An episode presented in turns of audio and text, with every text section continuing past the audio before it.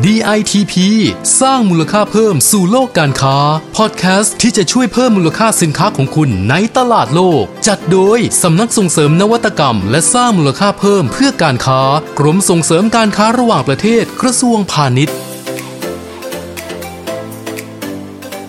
สวัสดีค่ะ ดิฉันเพลินพินิตรมร นักวิชาการออกแบบผลิตภัณฑ์ชำนาญการ จากกลุ่มงานแผนและส่งเสริมภาพลักษณ์ จากสำนักส่งเสริมนวัตกรรมและสร้างมูลค่าเพิ่มเพื่อการค้ากรมส่งเสริมการค้าระหว่างประเทศกระทรวงพาณิชย์ค่ะ วันนี้นะคะพบกันอีกแล้วค่ะกับ DITP สร้างมูลค่าเพิ่มสู่โลกการค้า เราพบกันเป็นประจำแบบนี้ทุกวันจันทร์ถึงศุกร์ค่ะ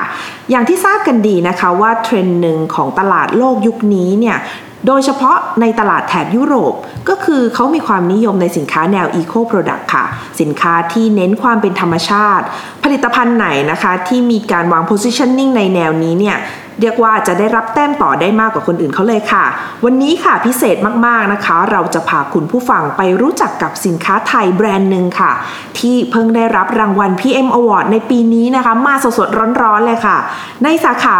แบรนด์ไทยยอดเยี่ยมหรือว่า Best Thai Brand นั่นเองค่ะ ในประเภทไซส์ S นะคะ หรือว่าบริษัทขนาดเล็กค่ะ กับผลิตภัณฑ์นะคะ แบรนด์ที่มีชื่อว่า The Leaf ธนาคาค่ะ ฟังชื่อก็พอจะนึกออกนะคะ ว่าน่าจะเป็นสินค้าที่ทำจากธรรมชาติ แล้วก็เป็นแนวอีโคด้วยนะคะ เพราะว่าธนาคารเนี่ยขึ้นชื่อเลยนะคะว่าเป็นพืชสมุนไพรที่มีคุณสมบัติช่วยดูแลผิวพรรณค่ะ แถมยังมีลุคของความเป็นเอกโซติกหน่อยๆนะคะ เพราะว่าเป็นสมุนไพรจากเมียนมาค่ะ จริงๆ แล้วเนี่ยในปัจจุบันเนี่ยนะคะมีคนนำเอาธนาคามาเป็นส่วนผสมในเครื่องสำอางกันเยอะแยะเลยค่ะ แต่ว่าผลิตภัณฑ์ของเจ้านี้เนี่ยคงต้องมีความพิเศษอะไรแตกต่างจากเจ้าอื่นอย่างแน่นอนนะคะ จึงสามารถคว้ารางวัล PM Award ไปครองได้ เอาละค่ะ เพื่อไม่ให้เป็นการเสียเวลานะคะ ดิฉันตอนนี้นะคะอยู่กับคุณสุภชัยจูพานิชค่ะ ผู้จัดการทั่วไปบริษัทมีความสุขทุกวันจำกัดนะคะ เจ้าของผลิตภัณฑ์เดลิฟธนาคาสวัสดีค่ะ คุณสุภชัยสวัสดีครับ ค่ะ โอ้โห ชื่อบริษัทเนี่ยมีความสุขทุกวันนะคะอ่าครับ พอมีความสุขในการทำธุรกิจเชื่อได้เลยนะคะว่าน่าจะต้องนำนำเสนอในสินค้าที่จะทำให้ผู้ใช้มีความสุขแน่นอนค่ะ ครับ ก็ด้วยชื่อบริษัทแล้วเนี่ยมันทำให้เราค่อนข้างจะมีเหมือนมีมิชชั่นระดับหนึ่งอยู่แล้ว ว่าเราต้องการสร้างนอกจากตัวเองที่มีความสุขแล้วเนี่ยเราต้องค่ะการให้คนที่เกี่ยวข้อง แล้วก็ผู้บริโภคเนี่ยมีความสุขด้วยจากผลิตภัณฑ์ของเราครับโอ้โสุดยอดเลยค่ะ งั้นอยากให้คุณสุภชัยนะคะลองเล่าให้เราฟังสักนิดนึงค่ะว่าทางบริษัทแล้วก็ตัวสินค้าแบรนด์เดอลีฟทานาคาเนี่ยอ่ามีความเป็นมายังไงค่ะอืมครับสินค้าเป็นยังไงบ้าง คือบริษัทมีความสุขทุกวันเนี่ยเริ่มมาตั้งแต่เมื่อ 9 ปีที่แล้วค่ะเริ่มต้นจากแบรนด์ เดอลีฟทานาคานี่เลยครับอืมคือจุดเริ่มต้นของเราเริ่มจากการที่แต่ก่อนเนี่ยผมเคยเป็นพนักงานบริษัทค่ะแล้วก็มีโอกาสเดินทางไปในกลุ่มประเทศ CLMV หรือว่าค่ะหรือว่าอย่างกัมพูชาเมียนมาลาวบ่อยค่ะๆทำให้เราเห็นโอกาสอืมอันหนึง เพราะตอนนั้นคือเมียนมายังไม่ได้เปิดประเทศค่ะก็จะไม่ค่อยมีบริษัทต่างชาติเข้าไปเยอะอ่าฮะแล้วเราเห็นว่าเอ้ยคนเมียนมาใช้ธนาคารกันเยอะมากๆเลย ผมขอเรียกว่าร้อยเปอร์เซ็นต์เลยแล้วกันอืมว่า จะไม่ว่าจะเด็ก จะผู้หญิงผู้ชายคนแก่ใช้ธนาคารกันเป็นประจเหมือนเป็นวัฒนธรรมของเขาเลยำใช่ครับะแต่ตอนนั้นเนี่ยแปลกใจที่ว่าไม่มีผลิตภัณฑ์ที่เรียกว่าทันสมัยร่วมสมัยที่ทำจากธนาคารออกมาเลย มีแต่อืมธนาคารที่เป็นไม้ดั้งเดิมเลยดั้งเดิมแล้วต้องมาฝน ซึ่งการฝนแบบนั้นมันคือหนึ่งคือเสียเวลาอ่าสองคือจะมีคราบเหลืองที่หน้า คือประโยชน์ ตัวไม้ดั้งเดิมก็เยอะจริง ๆ แต่ว่าเราเราก็พบว่ามันก็มีข้อด้อยอยู่ อืมค่ะเราก็เลยเอาข้อด้อยเนี้ยมาเป็นไอเดียในการพัฒนาสินค้าค่ะออกมาเพื่อตอบโจทย์กับคนรุ่นใหม่ เพราะผมมองแล้วว่าเมื่อเมียนมาเปิดประเทศเนี่ยค่ะมันจะมีเขาเรียกว่าคนเมียนมาจะปรับพฤติกรรมเข้าสู่ความทันสมัย แล้วก็ผลิตภัณฑ์ที่เขาใช้เนี่ยก็จะเริ่มเข้าสู่ความที่เป็นทันสมัยมากขึ้นดังนั้นเนี่ยมันเราก็เลยพัฒ Modern นาเมียนสินมาค้าใช่ครับค่ะ อย่างลองเล่าให้ฟังหน่อยค่ะว่าตัวตัวสินค้าของเดลิฟธนาคารมีอะไรบ้าง แล้วตัวไหนที่เป็นตัวที่มีความโดดเด่น ของเราเนี่ยจุดเริ่มต้นเลยเริ่มจากแป้งฝุ่น แป้งฝุ่นกระป๋องสีเขียวๆ ถ้าอย่างคนไทยก็จะเห็นในเซเว่นอีเลฟเว่นหรือว่าอย่างในอืมเทสโก้โลตัสนะครับ คือเริ่มจากแป้งฝุ่นก่อนแล้วเราก็ขยายไลน์สินค้าเข้าสู่กลุ่มอื่นๆ เช่นอืมอย่างตอนนี้เราก็มีทั้งสบู่ค่ะมีทั้ง ครีมบำรุงผิวหน้าอืมมีทั้ง body lotion หรือ body serum บำรุงผิวกายค่ะเรามีกลุ่มที่เป็น cosmetic อย่างแป้งผสมรองพื้น แล้วก็แป้ง translucentที่เอาไว้สำหรับแต่งหน้าอืมเรามีผลิตภัณฑ์ที่เป็น mask sheet เอาไว้บำรุง โอ้งมีมาร์คด้วยด้วยนะครับ ที่เป็นทานาคาใช่โอ้โหครับ เป็นทานาคาบวกกับทับทิม แล้วก็นอกจากนั้นเรายังมีกลุ่มที่เป็นสุขอนามัยอย่างเจลแอลกอฮอล์ล้างมือ เพื่อมาอืมเพื่อมาตอบโจทย์ผู้บริโภคสมัยนี้ด้วยช่วงนี้ใช่ครับ คือนอกจากทานาคาแล้วเนี่ย เรายังเพิ่งออกสินค้ากลุ่มที่เป็นธรรมชาติตัวอื่น ซึ่งทำจากทับทิมเป็นหลักออกมาเมื่อ 2 ปีที่แล้วด้วยครับอืมอย่างธนาคารนี่เขามีคุณสมบัติที่โดดเด่นยังไงบ้างคะโอ้เยอะแยะมากมายนะครับธนาคารเพราะว่าอย่างที่บุญเพลินพิษบอกว่าธนาคารเนี่ยมันเป็นวัฒนธรรมของคนเมียนมาเนี่ยค่ะจริง ๆ เลย เพราะว่าคนเมียนมาใช้ธนาคารมามากกว่าละเป็นหลาย ๆ ร้อยปีแล้วอืม เพราะอะไร เพราะว่าธนาคารเนี่ยมีสรรพคุณอย่างมาก ๆ ในเรื่องการบำรุงผิวพรรณอืมเขาธนาคารมีแอนตี้ออกซิแดนต์อยู่สูงโอ้ธนาคารเนี่ยยังเป็นสารป้องกันแสงแดดได้ดีมากโหเรียกว่ากันแดดก็ได้ ใช่ หน้าแบบเพื่อนหน้าเด้ง ใช้ประจำไม่มีสิว โอ้โหแล้วยังช่วยควบคุมความมันได้ดีโอ้โหขาวกระจ่างใสขาวกระจ่างโอ้ใสโหตอบด้วยโจทย์วัยรุ่น มีทุกอย่างเรียกว่าเป็นไม้มหัศจรรย์เลยครัโอ้บโหอย่างนั้นนั่นเองค่ะเรียกได้ว่า พอเรารู้ในคุณสมบัติเราก็ลองพยายามหาแนวทางที่จะพัฒนามาเป็นสินค้ายังไง ใช่ไหมครัคะบให้ให้ครอบคลุมทั้งทั้งเซกเมนต์ของลูกค้าของเรา ใช่ครับค่ะ แล้วอย่างตอนนี้สถานการณ์ก็คือเรียกว่ามีการส่งออกแล้ว ใช่ครับค่ะเริ่มจริง ๆ จุดเริ่มต้นของเราเนี่ย เริ่มต้นที่การส่งออกเลยอืมเราไม่ได้ตั้งต้นจากประเทศไทย ประเทศแรกที่ส่งออกคือ คือเมียนมาเลยครับ คืออันนี้ดิฉันส่วนตัวรู้สึกสนใจมากเพราะว่าเราไปเอาธนาคารจากพม่า เอามาสร้างอะไรก็แล้วแต่ แล้วก็ส่งกลับไปขายคนพม่าอีกทีในมูลค่าที่เรียกว่า value added มากขึ้น อย่างนี้เคล็ดลับหรือว่าแนวคิดของเรานี่เราเรามองยังไงคะอย่างที่ผมเรียนเมื่อสักครู่ก็คือพอดีเราเห็นว่า ไม้ทานาคามันเป็นไม้ที่เรียกว่าเป็นไม้มหัศจรรย์ค่ะแล้วมันมี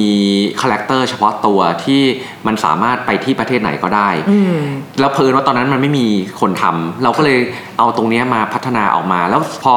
พัฒนาออกมาเป็นสินค้าเนี่ยพอเราจับความเป็น modern สมัยใหม่อืมบวกกับจุดขายที่ทำจากธรรมชาติเมืองไทยด้วยอ๋อประเทศไทย ซึ่งมีชื่อเสียงอยู่แล้วในเรื่องของผลิตภัณฑ์ที่มีคุณภาพอืมโดยเฉพาะกลุ่มที่เป็น skincare แล้วก็อืมเครื่องสำอางต่างๆค่ะ ที่ประเทศอย่าง CLMV เขาจะชอบสินค้าไทยมาก เรียกว่าเขายอมรับในใช่ ในมาตรฐานคุณภาพของของใช่สินค้ารับ เนี่ยพอดังนั้นเนี่ยทุกทุกอย่างประกอบกันเลยมันทำให้การสร้างมูลค่าเพิ่มให้กับสินค้าเนี่ยมันทำได้ง่าย อืม แล้วคนเมียนมาพอเห็นสินค้าธนาคารคือที่มีรูปแบบรูปลักษณ์ที่ดูดี ใช่ เป็นดูดีขึ้น และยังทำจากเมืองไทยด้วย มันเป็นแต้มต่ออม มันไม่ใช่แต้มลบ ไม่ใช่ว่าเฮ้ยทำไมเมียนมามีธนาคารแต่ต้องไปซื้อธนาคารผลิตภัณฑ์จากประเทศไทยอืมเขาไม่ได้มองอย่างนั้นเขามองว่าเฮ้ยจังเขาภูมิใจอืมที่ไม้ที่ภาคภูมิใจของบ้านเขาอะอืมออกมาอยู่ในผลิตภัณฑ์ที่มันดูดีอืมมันตอบโจภาพลัทกษย์ณ์ที่ดีขึ้นใช่มากครับขนาดนี้นั้นเขาเขาค่อนข้างจะแล้วที่สำคัญเขาเชื่อใจในสินค้าจากไทยอืมโหสุดยอดเลยค่ะเรียกได้ว่ามีโอกาสนะคะที่จะทำให้สินค้าของเรากลายเป็นอาเซียนแบรนด์ได้ ใช่ครับผมค่ะว่าสินค้าจากไทยมีมีศักยภาพสูงมากๆในเจาะตลาดอาเซียนครับนี่เลยเป็นเคล็ดลับเลยนะคะ งั้นเรามาลองเข้าสู่ประเด็นเรื่องของรางวัล PM Award กันบ้างนะคะ ทางแบรนด์ The Leaf ธนาคารเนี่ยรู้จักรางวัล PM Award ได้ยังไงคะจริง ๆ รู้จักมาตั้งนานแล้วครับ เพราะว่าเนื่องจากที่ทางแบรนด์ก็ได้ไปออกบูธแล้วก็มีทำตลาดต่างประเทศ แล้วก็มีโอกาสได้ทำงานกับกรมอยู่บ่อยๆดังนั้นเนี่ยค่ะ ก็เลยทำให้ได้รู้จักรางวัล PM Award เพราะรางวัลเนี้ยมันเหมือนมันให้สิทธิประโยชน์อืมหลาย ๆ อย่าง ที่เรียกว่าผู้ที่ได้รับรางวัลเนี่ยสามารถเอาไปต่อยอดทางธุรกิจได้อืมเพราะมันน่าเชื่อถือค่ะว่ามันเหมือนเป็นรางวัลการันตีของสินค้าที่มีคุณภาพ เรียกว่าสามารถแข่งขันได้ในตลาดต่างประเทศให้แล้วอย่างเนี้ยพอคนเห็นรางวัลเนี้ยอย่างตอนนั้นเรายังไม่ได้รางวัลอืมเราก็รู้สึกว่าโอ้ยคนที่ได้รางวัลเนี้ยมันมัน เจ๋งนะมันเจ๋งเออมันเท่มากแล้วมันแบบมันต้องประสบความสำเร็จมากต้องๆมีอะไรสักอย่างเออต้องต้องไม่งั้นมีอะไรไม่ได้สักอย่างหรอกใช่แล้วอืมแล้วพอเห็นคนที่ได้รางวัลเนี้ยมันคนที่ลูกค้าที่เข้ามาติดต่ออะไรเงี้ยเขาก็เชื่อถืออะเราก็รู้สึกว่าเออมันมันมันเมื่อตอนนั้นเราก็ฝันว่าเฮ้ยมันคงจะดีถ้าเดลีฟมีโอกาสได้ได้รางวัลนี้บ้างโอ้สุดยอดเลยค่ะ แล้วพอทราบว่ารางวัล PM Award เนี่ยนะคะ มีการเตรียมความพร้อมยังไงบ้างคะในการที่เอ่อเข้าร่วมประกวดในครั้งเนี้ยค่ะ อันนี้เป็นปีแรกที่เราสมัครอืม แล้วเราได้เลยถือว่าโชคดีมากๆ ที่สมัครแล้วได้เลยค่ะ พอหลังจากที่เราเห็นจดหมายที่ว่าเปิดรับสมัครเนี่ยอืมของจากกรมโครงการเนี่ยส่งไม้เราก็สมัครเข้ามาเพราะเราเชื่อว่าปีนี้เราน่าจะพร้อมแล้ว พอ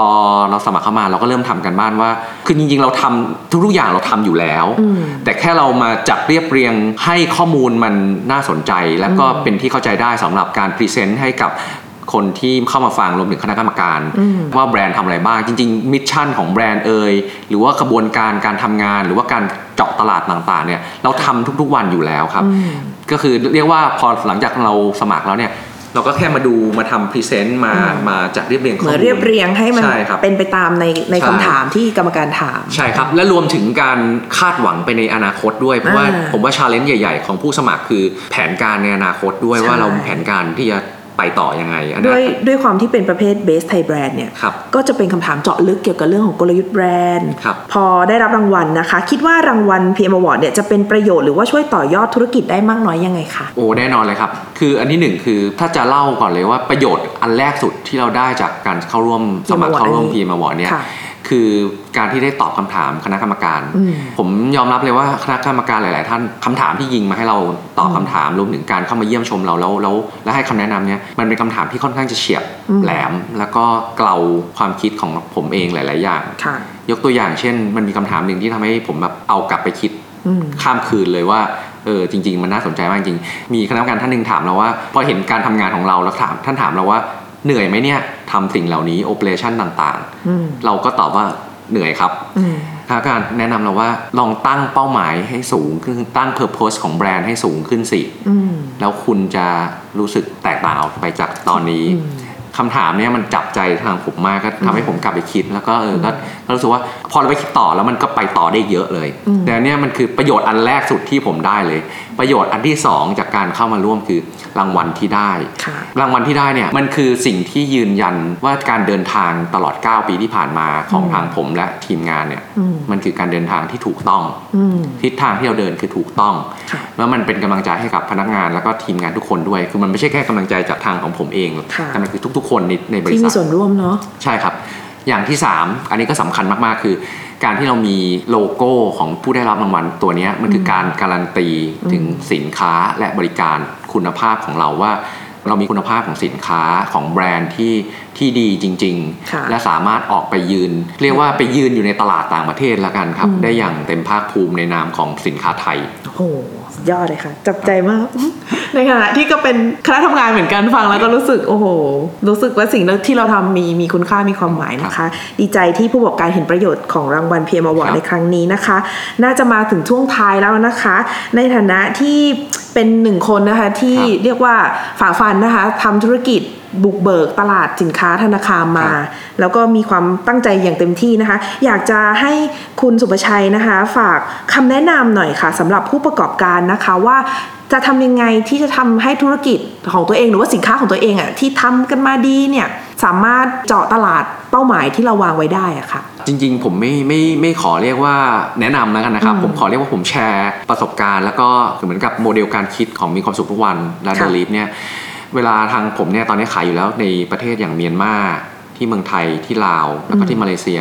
โดยจากประสบการณ์ที่ผมทำแล้วคิดว่ามันมันมันได้ผลแล้วก็ work คือประเทศใหม่ ๆ ที่ผมเข้าไปเปิดเหล่านี้ค่ะผมจะมียึดหลักการที่ชื่อว่าบันไดสามขั้นอยู่ค่ะที่มันจะช่วยให้การเข้าตลาดแต่ประเทศอะประสบความสำเร็จถ้าสามารถเดินได้ครบ 3 ขั้นอืมซึ่งเรามีตลาดบางประเทศที่เราก็เดินไม่ครบ 3 ขั้น ซึ่งเราก็ยังคงวนวนเวียนกับขั้นที่ 1 อยู่อืม ขั้นที่ 1 ของเราเนี่ยผมเชื่อว่ามันคือสำคัญมากและสำคัญที่สุด ถ้าไม่ได้ไม่ได้ขั้นนี้มันคือไปต่อขั้นอื่นไม่ได้ค่ะมันคือการหา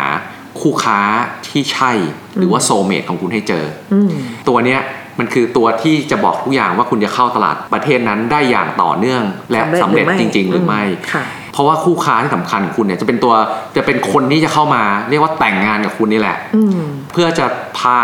สินค้าและบริการของคุณเนี่ยอืมเข้าไปอยู่ในตลาดเขา ซึ่งมันก็ต้องมีเวลามีใช้เวลามีการลงทุน